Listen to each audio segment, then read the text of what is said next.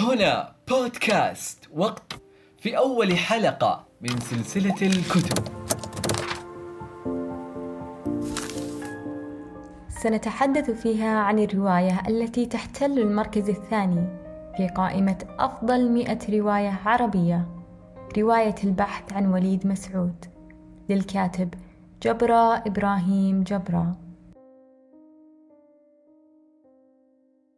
ترك جبرة إرثا إبداعيا عظيما ككاتب ومترجم بجانب كونه رساما وناقدا تشكيليا وأضاف الكثير للفن الروائي من ناحية أسلوب السرد وبناء الشخصيات ومفهوم الزمن.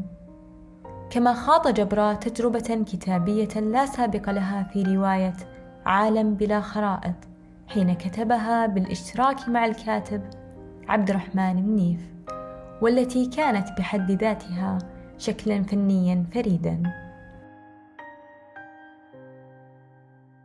كل تلك التقنيات الروائية تكاد لا تكون وجدت في فن الرواية العربي قبل جبرة إبراهيم جبرة.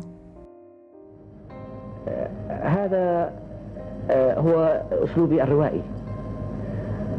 مهما استطعت مهما حاولت أن أقف على حدة لوجد أشخاصا يتحركون بالدوافع المغروزة في أنفسهم بحيث يبدو أن لهم حريتهم في الحركة وفي القول فإنني في الوقت نفسه أبقى معهم في دواخلهم. في رواية البحث عن وليد مسعود صنع عملا متفردا ما زال يدعو للدهشة. منذ أن كتب عام 1978 فيبدأ جبرة بالنهاية ويعود لينتهي بها.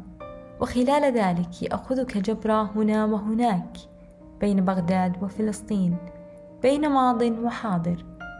ليجعل من الرواية تركيبا فريدا استحقت به بالتأكيد مركزها كثاني أفضل رواية عربية. بعد ثلاثية نجيب محفوظ.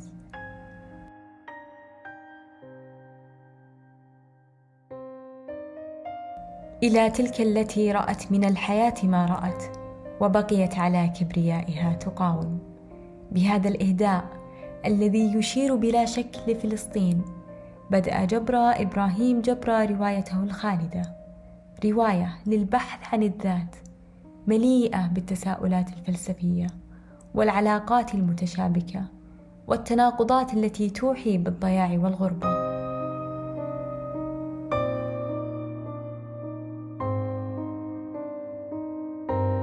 تبدأ باختفاء الشخصية الرئيسية وليد مسعود الذي سيكون الحاضر الغائب على مدى الأحداث.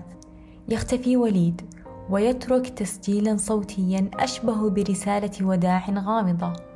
فيبدأ أصدقاؤه بمحاولة اكتشاف هذا السر عن طريق تبادل الأفكار والذكريات عنه. وبأسلوب سردي غير تقليدي تتعدد فيه الأصوات التي تروي الحكاية ويغيب فيه الزمن. نتعرف على وليد من خلال أصدقائه في إثنى عشر فصلا ترويها ثمانية شخصيات من ضمنهم وليد نفسه مما صنع تناغما بين الماضي والحاضر.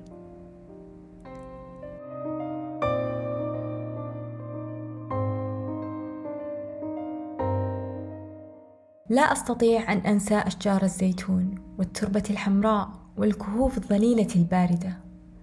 هذا ما قاله وليد ضمن رسالة وداعه.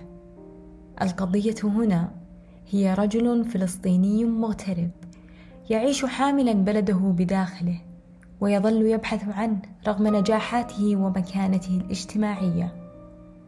وربما هذا ما كان يفعله جبراء أيضا. فكما يقال أن الفنان المغترب كثيرا ما يحاول إحياء أرضه من خلال الفن. فتجارب الكاتب الشخصية تؤثر بشكل أو بآخر على بناء شخصيات رواياته. فنجد أن شخصية الفلسطيني العراقي المثقف والثائر التي تمثل هنا وليد مسعود لازمت الكاتب كثيرا والتي تتشابه إلى حد ما مع حياته. فهو كذلك هاجر من القدس لبغداد عاش مغتربا وأصبح كاتبا معروفا ذو مكانة اجتماعية وثقافية بالإضافة لكونه ناقدا فنيا ولإهتمامه بفن الرسم الذي ظهر أيضا في شخصيات الرواية وإن لم يظهر في البطل.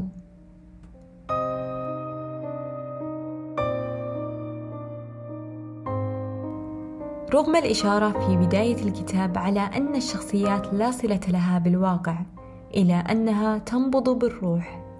وقد يشعرك هذا التنويه أنه ليس إلا إيحاء بالعكس بشكل أو بآخر. فكل شخصية هنا كانت مهمة وكل شخصية أثارت فضولا خاصا حولها يدفعك للمزيد من التساؤلات عنها وعن وليد. فلن تكتمل صورة وليد إلا بالكشف عن خبايا أصدقائه. مما يجعلنا نتساءل نفس التساؤل الذي كتب خلف الغلاف. هؤلاء الرجال والنساء هل هم المرآة ووليد مسعود هو الوجه الذي يطل من أعماقها أم أنه هو المرآة؟ هل يجب أن تموت لأجل الوطن أم تحيا لأجله أم أن لكل منا دوره؟ فهل مات وليد؟ هل انتحر؟ استشهد؟ التحق بالمقاومة؟ هل هرب؟ سافر؟ زيف اختفاءه؟ ليس مهما أبدا. فالسؤال الحقيقي ليس أين بل من هو وليد مسعود؟